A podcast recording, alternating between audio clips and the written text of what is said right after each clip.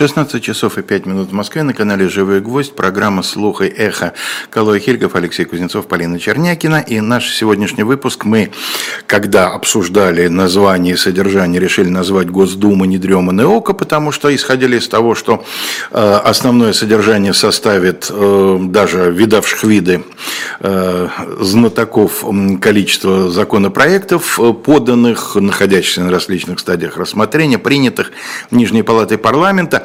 Но, честно сказать, вот мы посовещались и решили начать не с этого, потому что я, например, когда вчера ознакомился с решением Конституционного суда по коллективной жалобе по, э, значит, на статью о дискредитации вооруженных сил, э, ну, я понимаю, что я читаю в сотни раз меньше э, документов подобного рода, но, тем не менее, на меня произвело очень большое впечатление.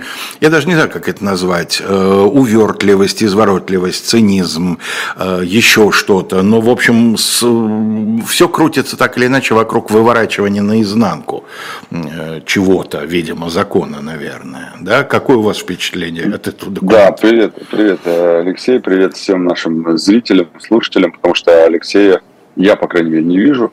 В общем, неужели я такой маленький? А, да дело не в этом. Вот теперь я вижу, да. Вот теперь я вижу.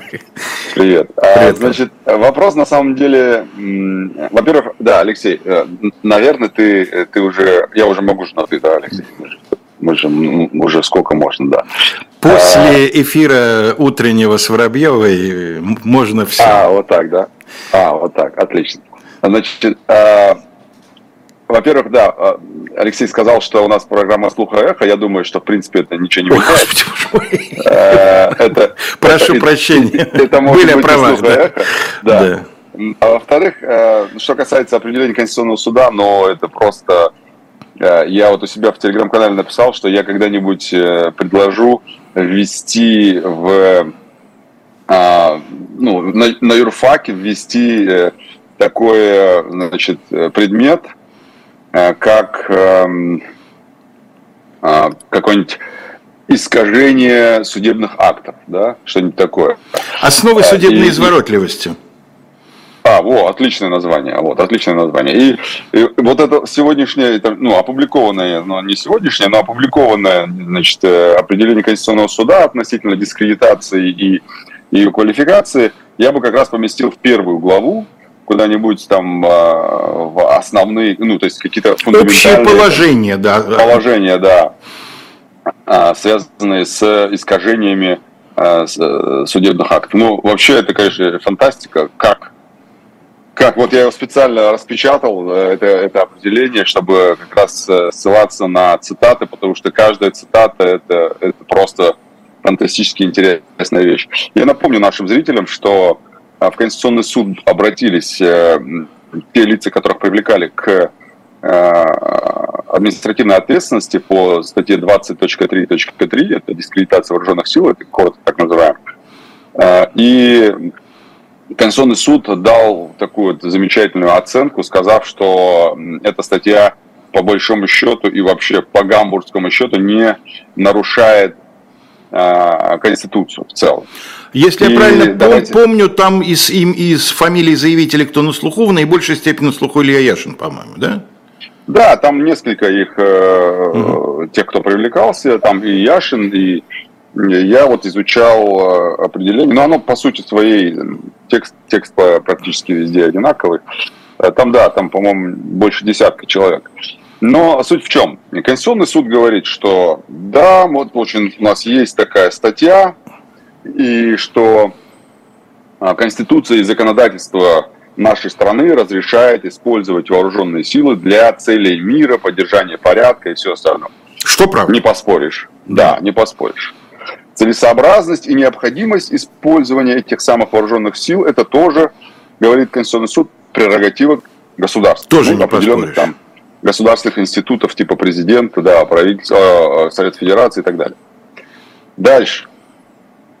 И самое интересное, вот я, я специально подчеркну, буду цитировать. Конституция Российской Федерации не предполагает и не допускает, чтобы гарантированные ею права и свободы человека и гражданина использовались для отрицания конституционного строя России.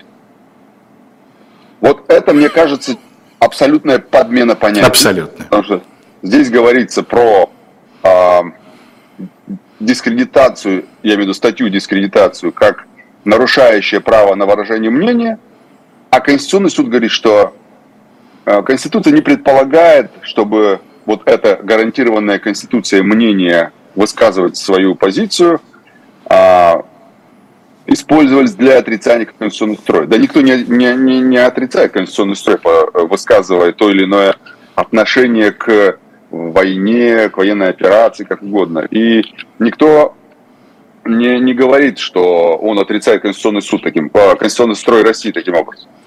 Продолжает э, Конституционный суд, он говорит – Извините, то... Калой, э, можно как человеку, который много лет проработал в образовании, посоветовать вам, когда вы будете писать вот это пособие, вы для вот таких примеров создайте отдельный раздел, предлагаю назвать «Следите за руками».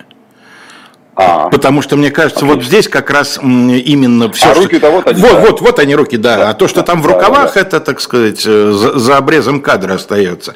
Э, потому что это как раз пример действительно абсолютной подмены понятия, я согласен.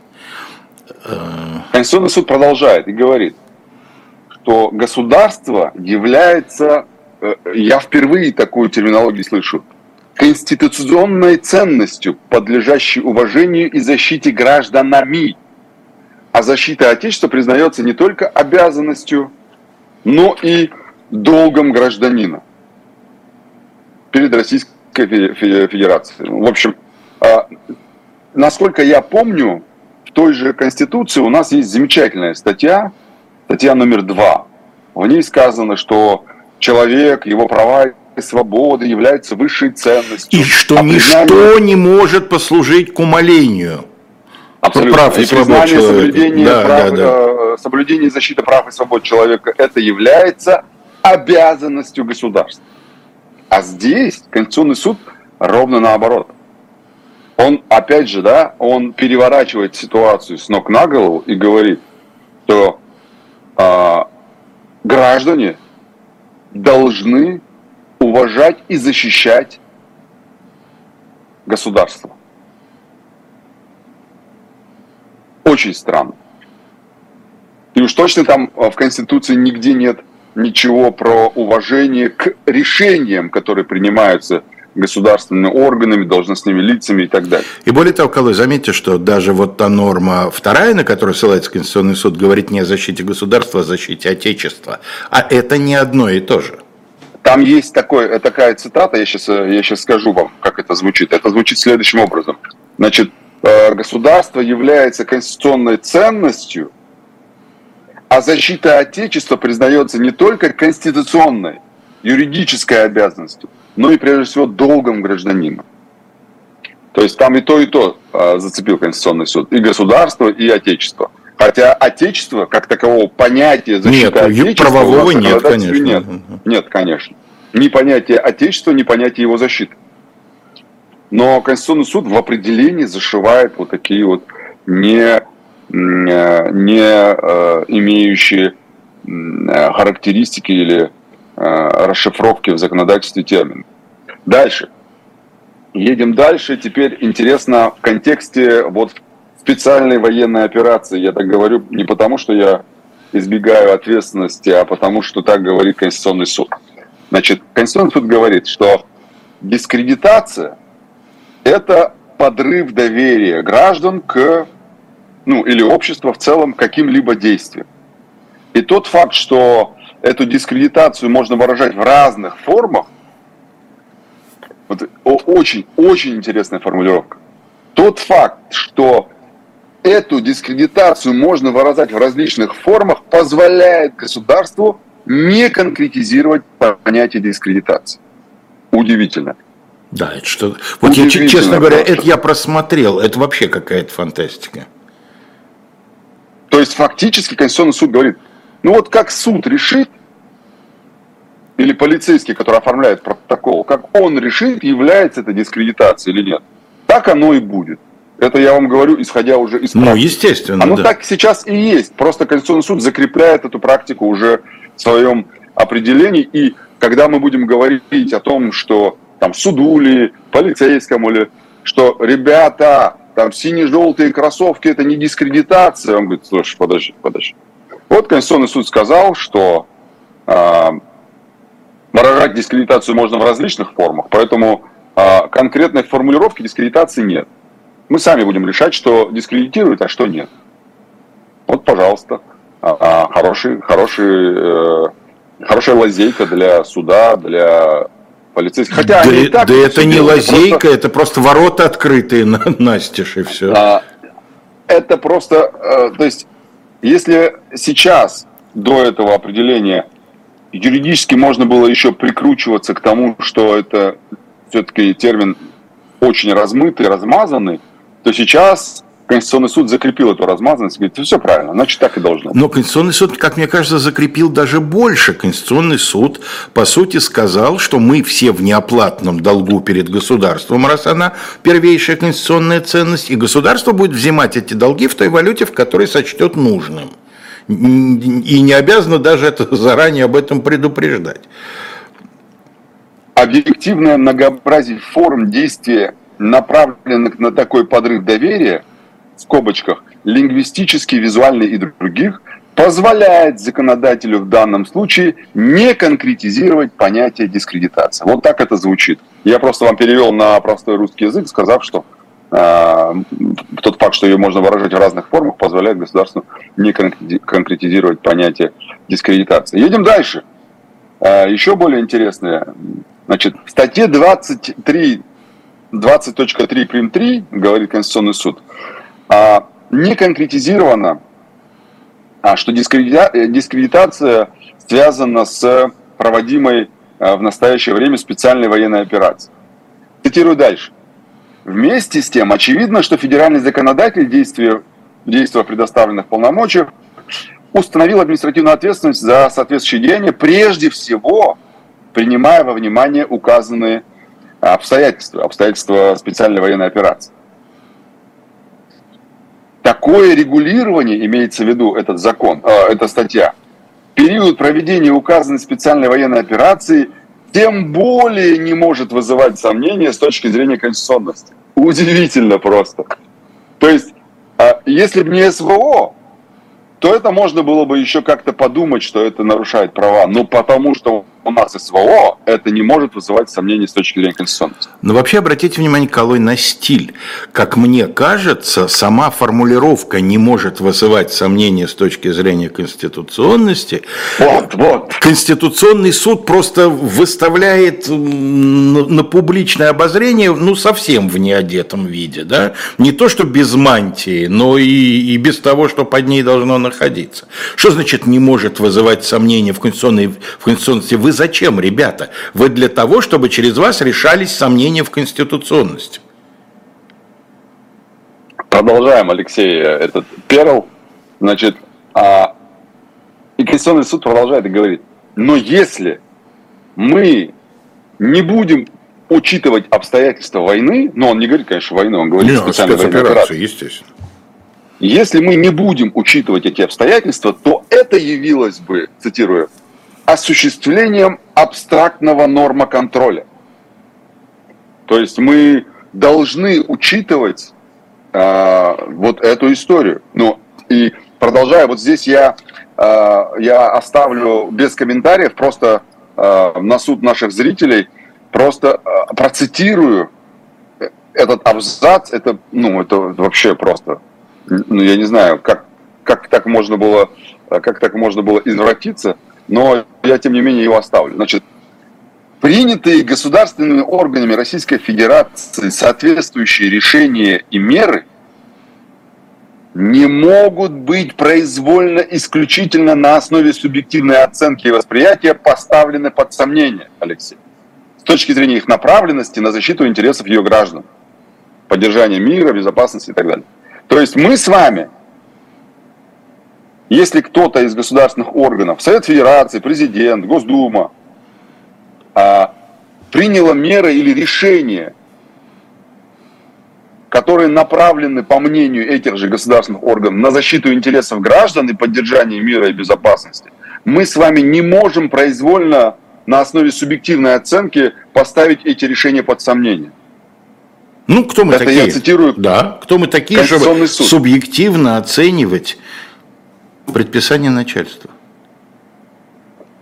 Тем более, говорит Конституционный суд, что это бы означало отрицание правового характера Российской Федерации, верховенства, верховенства закона и силу Конституции. А, Я, я, я уже не знаю, честно. Я, вот это для меня просто какой-то, какой-то, ну, вот всякий раз, Алексей, когда мы с вами э, цитируем, э, в том числе и Конституционный суд, и не только, мы думаешь, ну, ну вот это, наверное, все. Ну вот ну, ниже просто некуда. Но они просто берут и стучат нам снизу и говорят, да нет, может быть еще и снизу.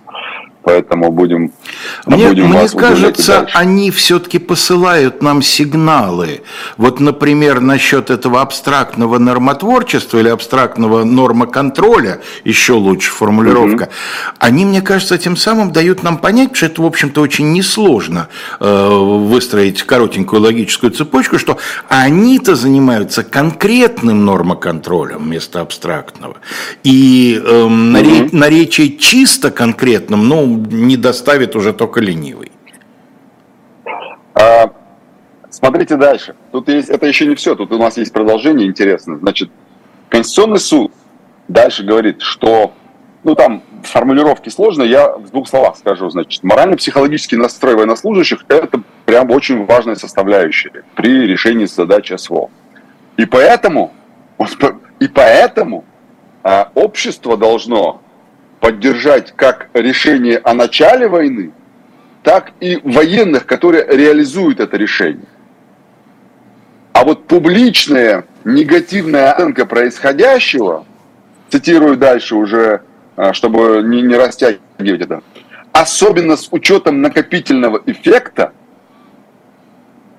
оказывает негативное воздействие на реализацию соответствующих мер и решений, снижает решительность и эффективность выполнения задач вооруженными силами и другими государственными органами э, Российской Федерации.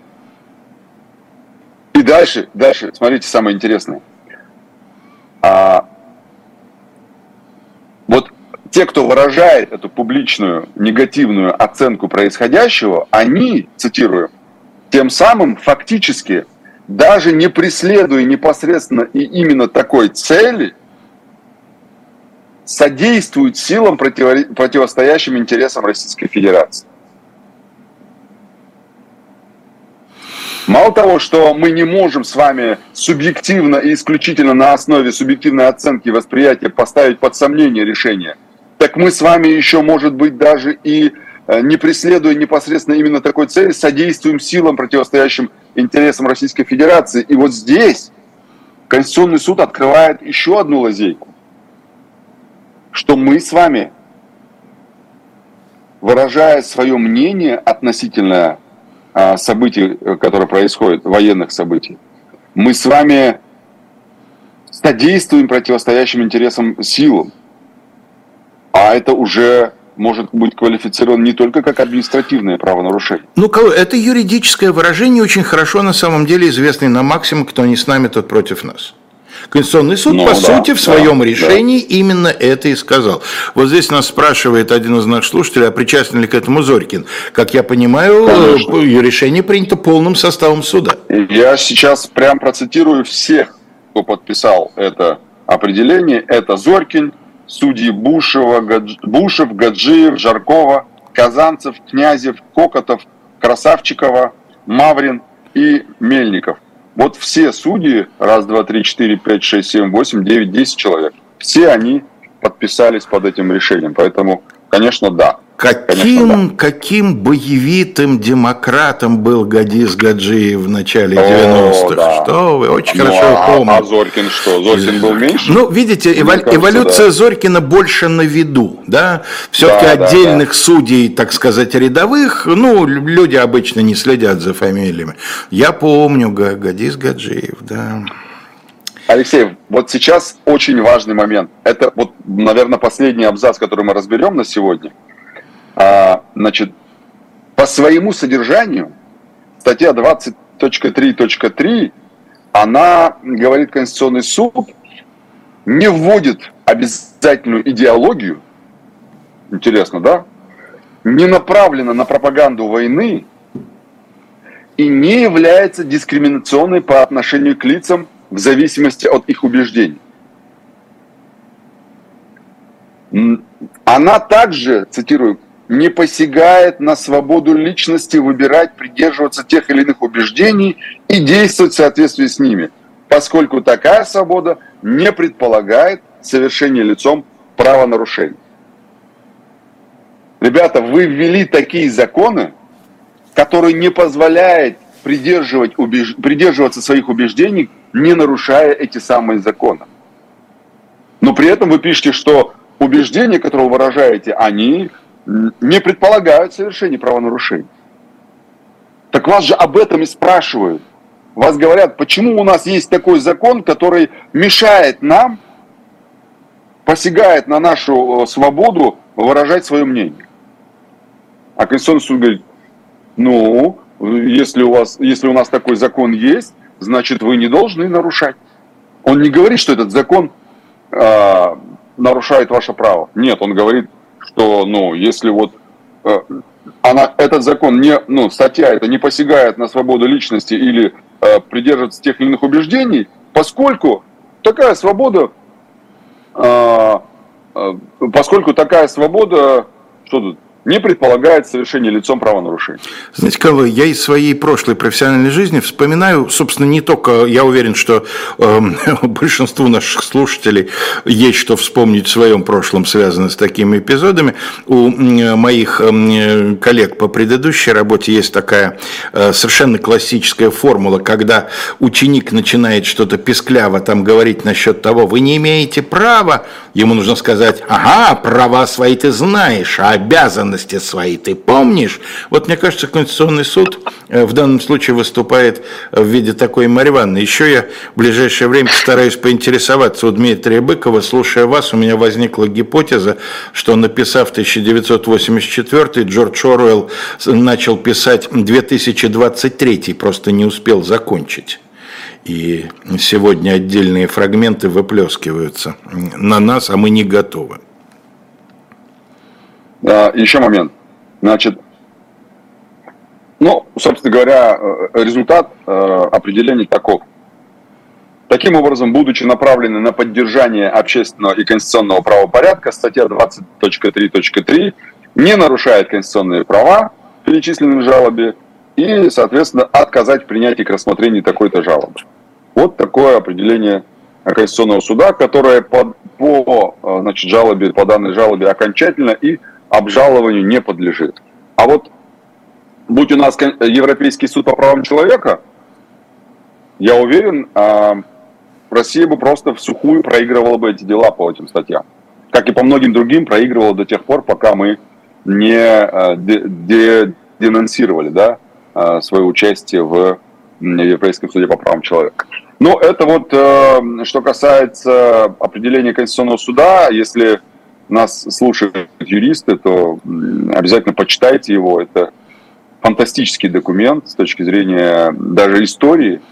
Э, оно, оно, оно должно, э, это определение должно войти в учебники, как вот, вот как мы изучали там в, ну, до, до недавнего времени э, решения судов при советской власти, которые принимались, да, вот примерно так же оно должно лечь в основу, чтобы потом, когда наступят светлые времена, изучать такие вот решения. Колонь, ну в этом я уверен, что когда-нибудь рано или поздно, но это войдет, и вот эти ребята, написавшие, что решение окончательное, они ошибаются, оно не окончательное, нет ничего окончательного. Я сейчас говорю даже не о Божьем суде, но я думаю, что и человеческий может успеть. Э, Знаете, но... Алексей, когда мы, когда мы говорим про окончательность, вот э, я, я всегда вспоминаю историю моего народа, и не только моего, как, когда а, моих э, дедов, э, наших дедов высылали во время Великой Отечественной войны, депортировали в, э, в Северный Казахстан и Киргизию, там стоял такой штамп «навечно».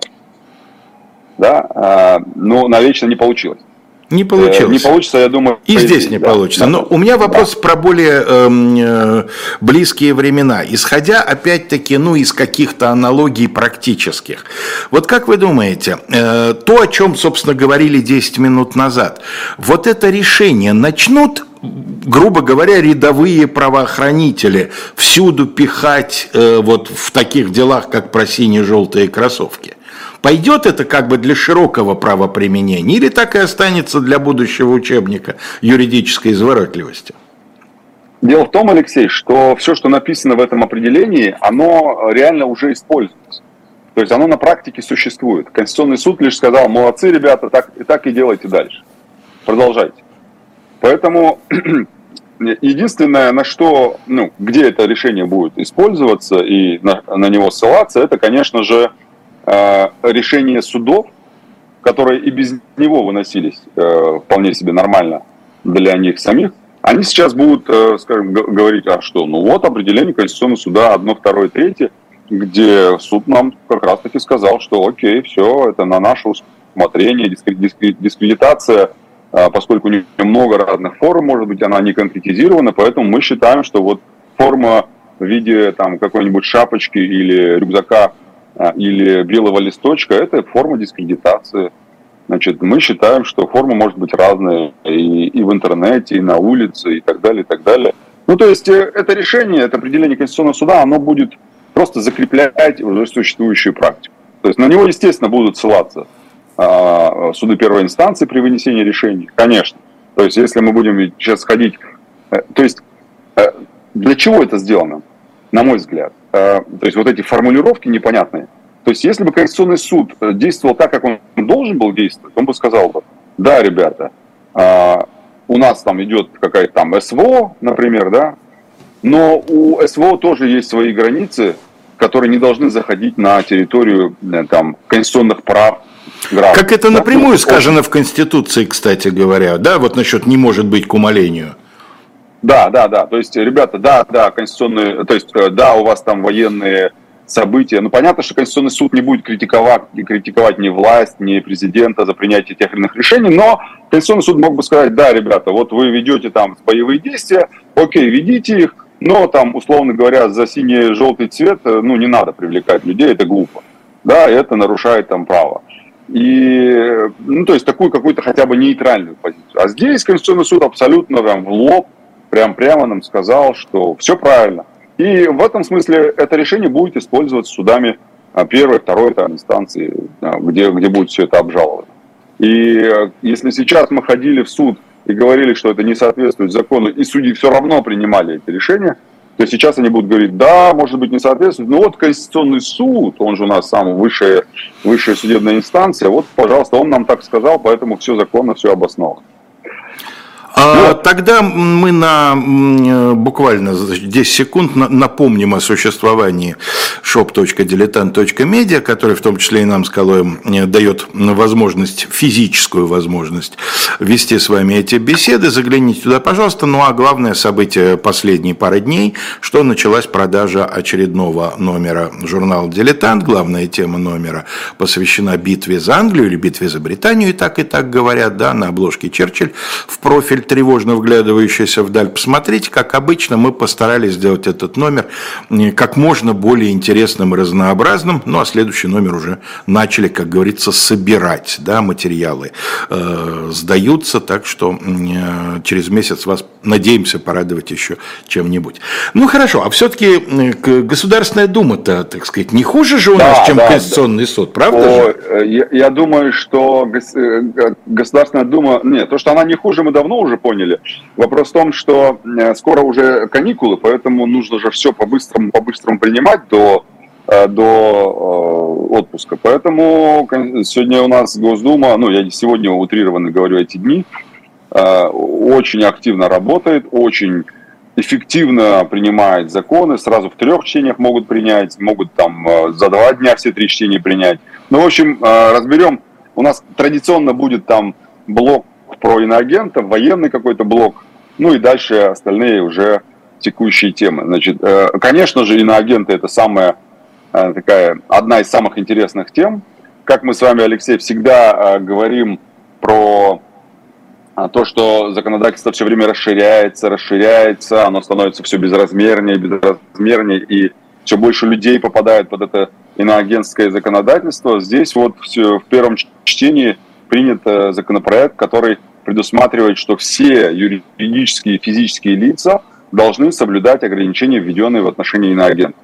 О чем речь? Ну, мы знаем, что у иноагентов есть определенные ограничения. Они не могут там пользоваться банковскими продуктами, не могут преподавать, например. Так вот, э, если до сих пор иноагентов самих обязывали не делать, например, что не делать, например, не преподавать да, в школе, то сейчас ответственность вводится в, и в отношении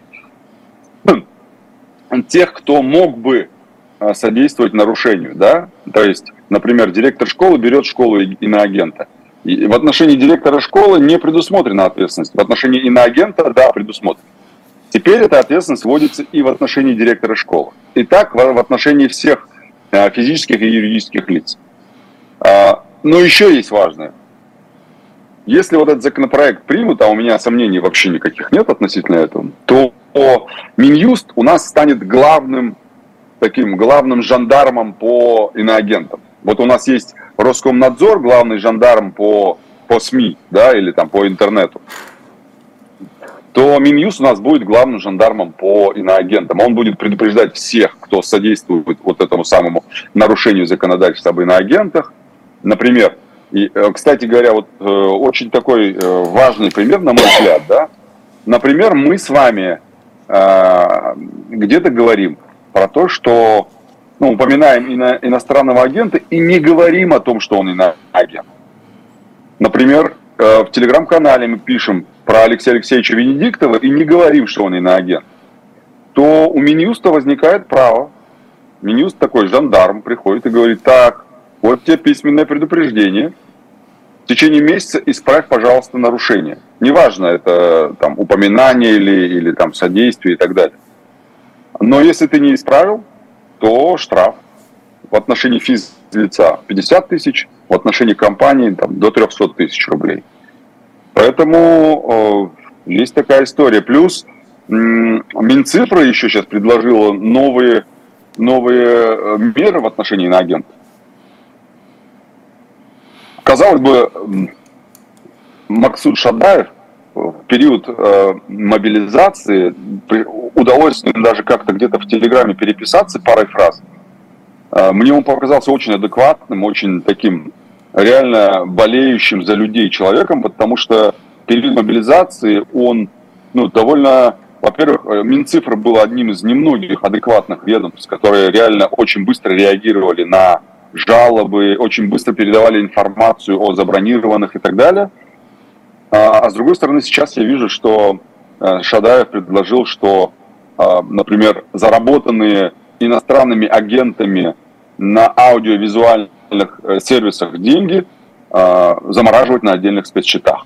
Так вот, Калой, я д- давно, собственно говоря, для себя сформулировал, что главное преступление эм, тоталитарного режима заключается не только в том, что он высвобождает творческие силы подлецов, это несложно сделать, но и в том, что он, в общем, вполне приличных а в нормальных условиях даже очень приличных людей, он вынуждает либо ликвидироваться в известном смысле, либо играть по этим правилам.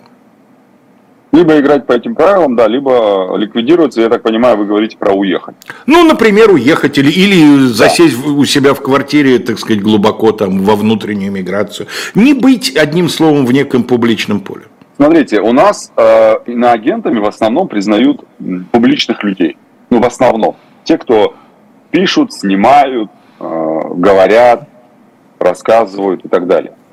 А Одно из предложений, которое, предложи, э, которое выдвинуто Минцифром, это запрет всем остальным не иноагентам, условно говоря, размещать рекламу иноагентов. То есть, э, условно говоря, я размещаю рекламу на YouTube-канале каком-нибудь признанного иноагента, ну кто у нас там? Ну, Дудь, самый известный у нас признанный иноагент из YouTube. Вот я у него размещаю рекламу. А вот сейчас обидно было, сказала Екатерина Шульман. Ну, по крайней мере, подумала. А, окей, окей, ну трудно. Хорошо, Просто, хорошо. насколько я помню... Да нет, нет, ну по э, просмотрам дуть, конечно, да, я шучу. Да. Так вот, э, значит, если я заплатил, то есть пока еще это предложение, но есть у меня глубокое убеждение, что если я заплатил на агенту э, за рекламу, то там нормально разрешена. Но опять же, с большой долей там, да, условности. А, Но если этот закон, ну, эти, эти предложения превратятся в законопроект, а идея об этом давно уже вертится на языках и в головах м- многих чиновников, один даже депутат вообще сказал, а что мы тут там этот сам 30 тысяч, 50 тысяч, давайте сразу запрещать этих иноагентов, ну, то есть такие тоже были, да. И если это все будет реализовано и превращено в законопроект, а потом и в закон, то получается, что человек, который разместил рекламу у иноагента, у него будут определенные последствия. Либо, а, он может быть сам признан иноагентом, либо он, скорее всего, будет признан так называемым третьим лицом, а, в кавычках, содействующих иноагенту, и, и у него тоже будут какие-то ограничения. То есть мы должны понимать, что вот это вот пожирающее вот это вот чудовище, условно говоря, да, э, или можно, можно другим термином назвать, например, вот эта вот кислота, разъедающая почву, да, она распространяется все больше, на, на больше и большее количество людей. А, то есть третьи лица, это будет не просто термин, который будут, введут в закон, он будет термином, который за собой пов- поведет еще какие-то последствия в виде ответственности. Не знаю, будет это уголовное, но административное однозначно, которое будет предусматривать штрафы, может быть, там лишение свободы на там, сутки. Как вы и думаете. Калой, вот эта вот формулировка, которую я вряд ли воспроизведу, лицо содействующее и так далее, она тоже будет закрепляться как иноагентство на постоянно и будет составляться реестр, или это для отдельных случаев? Э, вот как они будут миловать этих людей и как из этих списков будут ли они удалять, я думаю, что вряд ли, потому что таких людей будет очень много, и рассматривать жалобу каждого из, из- из этих людей, чтобы, чтобы их исключать, я думаю, они не будут. Если у нас иноагентов там что-то около в районе 600 плюс-минус больше, то содействующих условно там, или как они назвали, третьих лиц а, будет э, сильно больше. А, И вряд ли они будут э, давать какой-то инструментарий, который бы позволил бы выйти из э, этого э, списка третьих лиц. Ну, в общем, э, скажу так. Мы с вами, Алексей, уже не первый год ожидаем расширения действия закона об иноагентах и теперь уже о третьих лицах. И не Да. первый год наши ожидания сбываются. Все сбываются и сбываются. Абсолютно, абсолютно, да. Другие бы так сбывались. Так, переходим к другим законопроектам. Значит, э, из интересного. Госдума утвердила в первом чтении, а по-моему, даже во втором уже, ну не суть, э, общем, запрет э, на операцию по смене пола. Запретили. Значит, это вредное влияние Запада. А, Но интересно, что Минздрав в своем заключении на законопроект предупредил о возможном росте суицидов Самоубийц, да. этого. мгм. Да. А на что, естественно, председатель Думы Володин говорит, что там, я надеюсь, что Минздрав там не выдаст никаких поправок к законопроекту во втором чтении, аргументируя это заботой о людях, говорит э, Володин. То есть это очередной раз подчеркивает, что мы с вами совершенно им не интересны, как э, вот избиратели, граждане и так далее. У них есть свои задачи и все. То есть э, Минздрав говорит, ребята, будут суициды. Он говорит, что вы там за суициды мне рассказываете там? Что вы мне там, в кавычках, аргументируете эту заботу о людях? Это же влияние Запада. С ним надо бороться. Нечего мне тут рассказывать про суициды. Вот и, вот и все, вся забота о людях. Он не добавил, уж я-то знаю, нет? Нет, к сожалению, не добавил. Мгм. Я, бы, я бы на самом деле, э, да, это хорошая мысль. Я, уж я-то знаю это точно, да, это про него.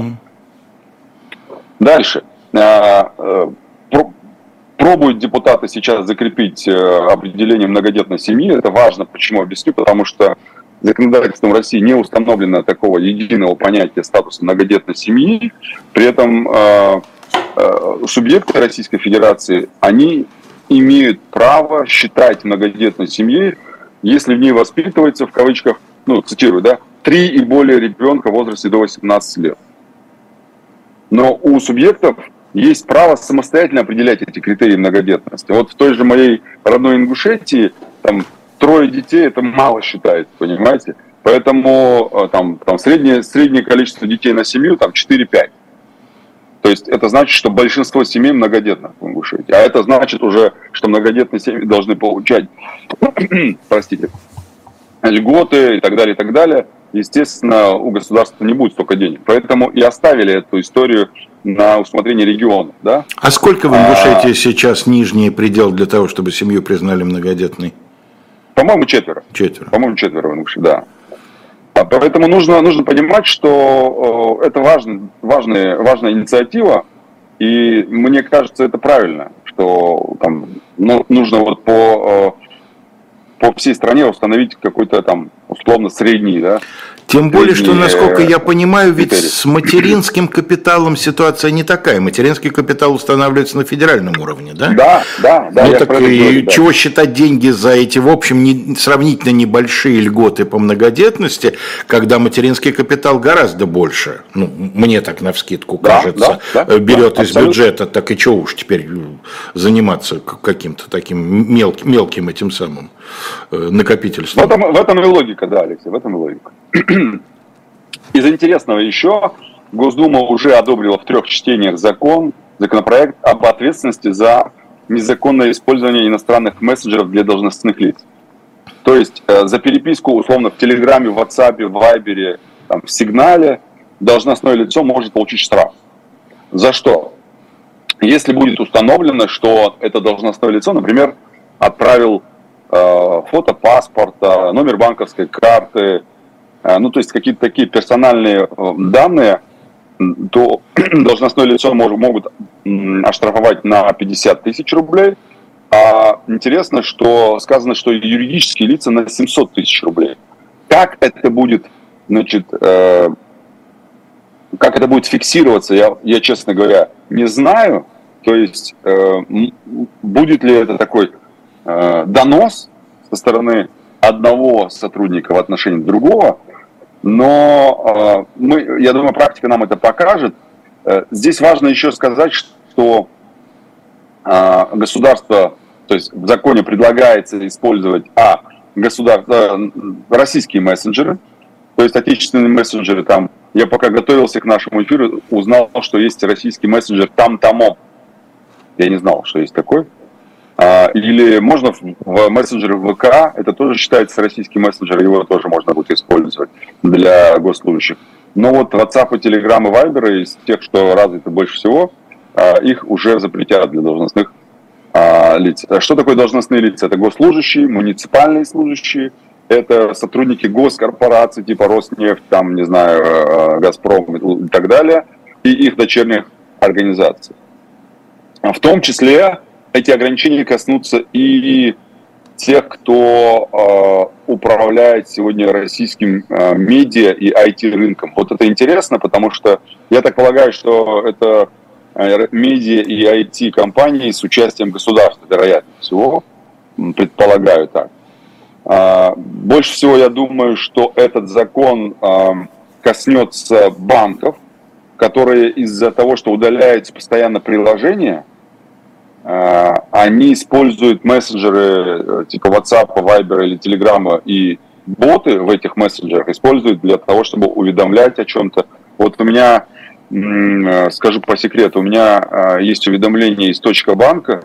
Раньше приходила полная информация о платеже, там, сколько списалось или пришло на счет, а сейчас просто приходит входящий, там, входящий платеж, подробнее посмотрите в приложении, или исходящий платеж там, и так далее. То есть э, информации о платежах вообще нет. И э, что еще? А, вот еще важно. Вот это очень важно. Оказалось, что это ограничение может коснуться и учителей в школе. И там руководство всяких э, этих государственных э, образовательных учреждений, муниципальных школ и так далее.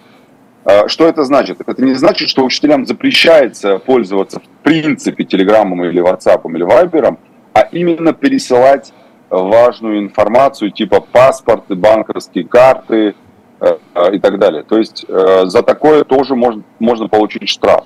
Например, если есть школьный чат, да, очень, ну, то есть родители прекрасно понимают, о чем я говорю, и там если э, учитель позволил себе скинуть номер карты, куда собирают деньги, да, то это вот как раз попадает под эту самую норму закона. Конечно, мы о ней поговорим, когда ее примут уже, когда президент подпишет этот э, закон.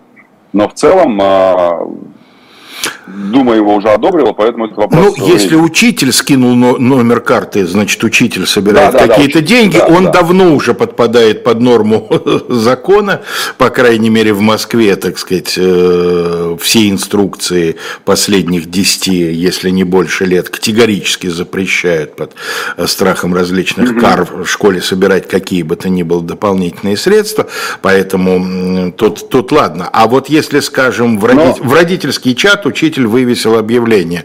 Уважаемые родители, значит, у нас пройдет акция в поддержку специальной военной операции. Вы же понимаете, что будет тем, кто на нее не придет. Вот это важная информация разглашение которой может? Нет, это не разглашение, нет, это не будет разглашением, на мой Хорошо. взгляд, потому что речь идет о, речь идет именно о какой-то персональной, как я понимаю, из законопроекта информации, э, которая может стать достоянием а, общественности. Вот о чем речь. Знаете, мне напоминает... Или, например, если это должностное лицо... Да, Алексей, извините. Если это должностное лицо и прислал фотографию какого-то внутреннего документа, это тоже может считаться... Э, э, можно говорить о том, что это попадет тоже под эту норму. Извините, Алексей. Не, нет, вы мне извините, я влез раньше времени. Напоминает мне ситуацию из моего школьного детства. У меня была собака Колли, очень красивый пес. И мы с ним гуляли буквально по 5-6 раз за каждую прогулку. Люди приставали со словами «Ой, какой песик, а как его зовут?» И я выработал такую формулу. Я с каменным лицом говорил, что кличка служебной собаки является тайной. Вот похоже, что через 40 лет после описывания событий дошло до государства. Хорошо, да, хорошо. Ну и что еще из важного? Важно, конечно же, то, что э, вчера а, в Госдуму внесли законопроект о возвращении летнего, летнего времени.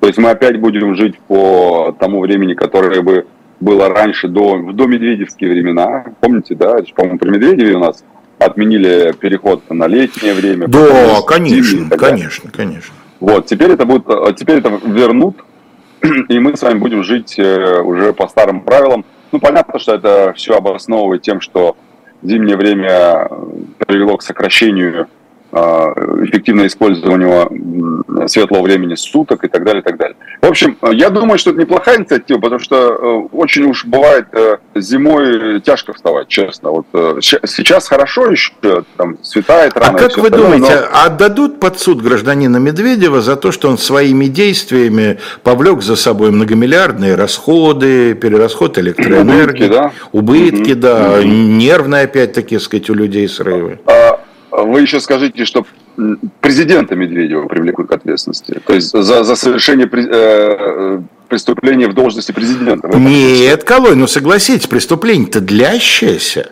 Президентом да, он быть да, перестал, а преступление-то длящееся. Совершил-то он его тогда, будучи... А так а последствия-то, последствия-то накапливаются, накапливаются, как заметил Конституционный суд. Нет, я бы, мне кажется, Ой, это... У нас столько решений президента есть, Алексей, которые до сих пор накапливаются, что переход на, точнее, отмена летнего времени, это Мне вот, кажется, ну, вообще не пред... Что осталось? Название полиция, Сколково и общественное телевидение. Все, больше ничего. Кануло а в лету. еще есть фраза э, мои цитаты отливаются в граните. Нет, фра- фразы остались. Бронь. Фразы остались, да, это да, я да. не спорю. Значит, давайте коротко на а, законопроектов, о, о законопроектах, которые касаются военного, военного блока условного, да? А, значит, Дума приняла в третьем чтении вчера или сегодня, нет, вчера, по-моему, да, да, а, в третьем чтении закон о возможности в период военного положения заключать контракты э, с Минобороны тем, кто уже признан ограниченно годным к службе, да, это важно, потому что до сих пор запрещалось ограниченно годным вообще служить в целом. но даже ну, на период этого самого ограничения годности. Сейчас разрешаются. Кроме того, предусматривается предельный возраст для службы по контракту в период как раз э, военного положения.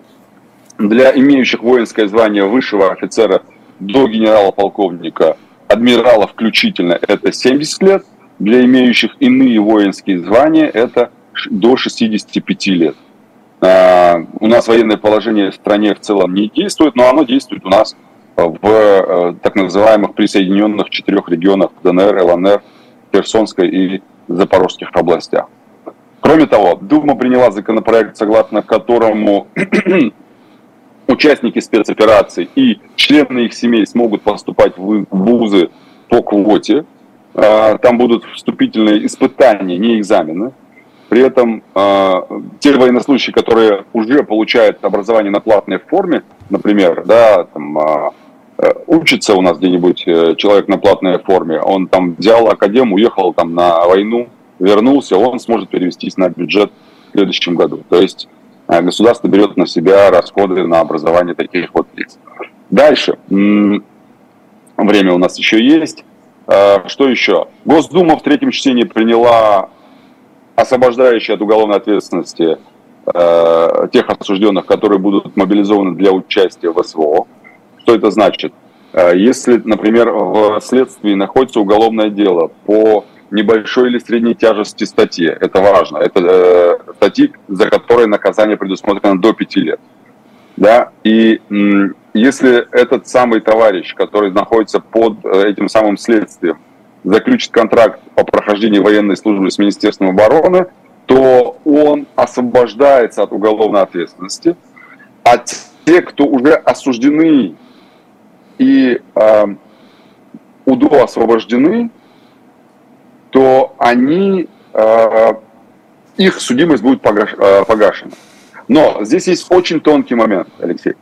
Э, в чем заключается? В том, что если мы говорим про тех, кто находится на стадии следствия, то это небольшой и средней тяжести преступления. Там четко прописано в законопроекте. Но когда говорят о тех, кто у нас освобождается УДО или отбыл наказание уже, то о них не говорится про тяжкие или, или небольшой тяжести преступления. Это значит, что речь идет обо всех, кто освободился, и обо всех, кто освободился УДО, условно-досрочно. То есть все они смогут получить погашение своей судимости, а, и это значит, что ну, на самом деле в списке вот этих самых лиц могут попасть а, те, кто, я имею в виду э, списки Э, тех, кто эту судимость, э, у кого эта судимость будет погашена, попадут как раз те, э, кто был осужден по тяжким, по особо тяжким. Ну, там есть исключения, там против половой неприкосновенности и так далее, но тем не менее. Ну, то есть, и, что здесь... 80 лет назад для того, чтобы побыстрее на фронт попасть, люди себе год приписывали, а теперь нужно ларек обнести. Вот и вся разница. Не-не-не, вот тут как раз хотел вот именно об этом и сказать, что Э, это все действует только в отношении уже прошлого периода. Об этом и э, Клишес говорил, когда выступал в Совете Федерации. То есть в отношении тех, кто на момент принятия закона уже находится под следствием или уже осуждены и освобождены УДО или от Ну что же они заранее-то не предупредили? Так, ну и что? Самое главное э, из, из того, что касается военного блока, наверное, последнее, с учетом того, что у нас мало времени – Минобороны сообщила, что до 1 октября они создают единый реестр военнообязанных. То есть э, изменения вносятся в положение о призыве на военную службу. И к 1 октября будет вот этот самый единый реестр. Э, соответственно, я, я напомню, мы говорили с вами ранее о том, что изменения в законодательстве, э, которые внесли в октябре, а, в октябре, в апреле этого года, а, актуальная информация о призывниках будет поступать такой реестр автоматически. То есть из разных ведомств будет собираться информация. Вот это вот именно про этот самый реестр говорит Министерство обороны. Было, конечно, много у меня тем для разговора сегодня, но э, Конституционный суд все перебил своим определением, поэтому мы очень много на него времени потратим, но я думаю, что все-таки не зря, потому что э, такие вещи нужно обсуждать. Ну что же, с вами были Калой Хельгев, Алексей Кузнецов. В ближайшее время на э, канале «Живой гвоздь» то самое «Слух и эхо», которое я на час раньше объявил. Сегодня на ваши вопросы отвечает Виталий Наумович Демарский. После 18 мы с Сергеем Бунтманом ждем вас на канале «Дилетант» программе «Не так». И речь опять пойдет про иноагентов, только про иноагентов начала 19 века. Вы удивитесь количеству пересечений, совпадений, аллегорий аллегорий и аллюзий. Ну а дальше на канале «Живой гость» после 19 Василий Полонский беседует с давно, по-моему, не бывшим у нас в гостях главным редактором «Медиазона» и Сергеем Смирновым, иноагент. После 21 Владимир Пастухов, иноагент, и Алексей Венедиктов, угадайте, в пастуховских четвергах. И после 22 завершает программу сегодняшнего дня тоже иноагент Дмитрий Быков в рубрике «Урок литературы» Юрий Кузнецов. А с вами прощается программа «Быль о правах» Калла Хильгов, Алексей Кузнецов. Всего вам самого доброго.